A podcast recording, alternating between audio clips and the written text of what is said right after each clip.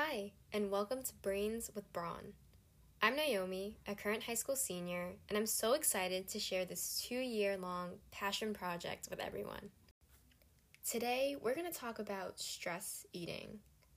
It's something that most people admit to doing whenever there's an upcoming test, a big deadline, or when something important is coming up in your life. I know for me, food was definitely a comfort whenever I was worried. I would eat everything from rice crackers to cup noodles to little microwave pastries. As I grew up and I faced much more stress, it got me thinking why do I stress eat? It's something that seemed so natural and so normal. Yet I didn't really understand why I was doing it.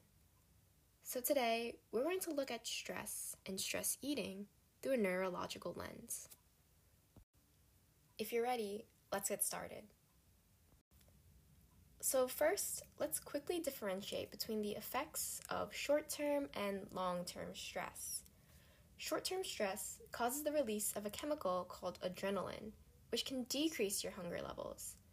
Adrenaline is code for your body to get into the fight or flight position. Basically, your body is protecting itself from something attacking it. So let's compare this concept of stress eating and fight or flight to running away from a bear. In this example, the grizzly bear is like stress. It's something that's dangerous to you and could hurt you. When the grizzly bear runs towards you, or when you're super stressed out, your body produces adrenaline. Your heart pumps more blood through it, you start breathing faster, and eventually you run. But in the middle of running from a rabid bear, you wouldn't just stop for a bite to eat, right? That's because adrenaline will suppress your appetite until you're safe. Just like when you're facing short term stress. In a way, adrenaline helps prioritize the dangers that you face. If you're standing face to face with a grizzly, then your hunger most likely isn't what's going to kill you. But long term stress is a completely different story. Unlike short term stress, long term stress can increase your hunger. If we use our grizzly bear example, long term stress makes your body think that you're always running away from that bear, and all that running will burn energy. So your brain tells you to eat and eat and run and run until you're safe. So, why is that?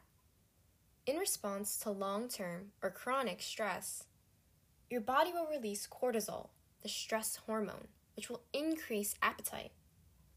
Cortisol works with a special part of the brain known as the hypothalamus. The hypothalamus produces hormones or chemicals that tells us when we're full or hungry.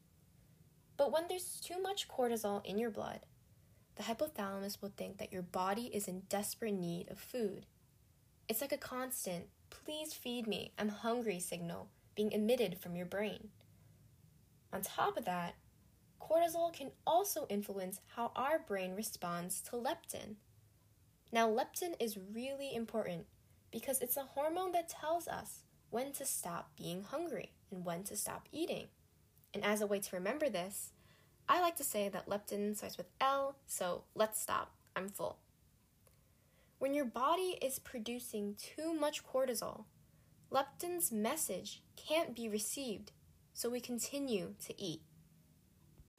And I know that cortisol seems to be the main culprit, but there are several hormones that can promote stress eating. Take ghrelin, for example.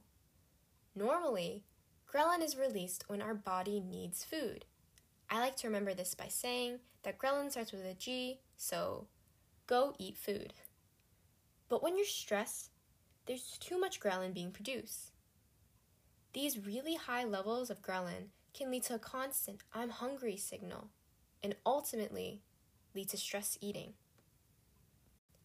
So now that we know why your appetite seems to increase when stressed, let's talk about why we always seem to reach for chips, chocolates, or cookies whenever we're stressed, and not healthy food like fruits or vegetables.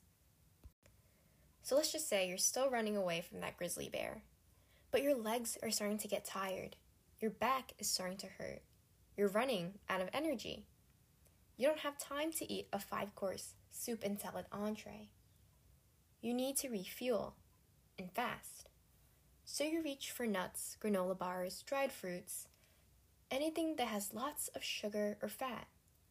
Because food with sugar or fat usually has a lot of calories, which can translate to a lot of energy that you could be using to run away. But what does that have to do with stress? Well, remember that the bear is like your stress. It's something that's dangerous to you. When you're really stressed, your body doesn't have time to think about what's healthy or unhealthy. It just knows to eat things loaded with calories so you have energy, just like those nuts, granola bars, and dried fruits. What about your brain? What goes on there? Well, when you eat foods with high amounts of sugar or fat, your brain starts to produce a neurotransmitter called dopamine. Dopamine is a feel good hormone, which can make you feel less stressed. When dopamine is released, your brain remembers it. It actually makes pathways to remember it.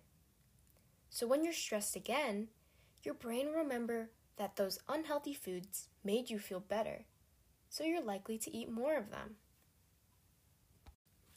But this isn't your cue to start shoving spoonfuls of ice cream in your mouth whenever you're upset or stressed.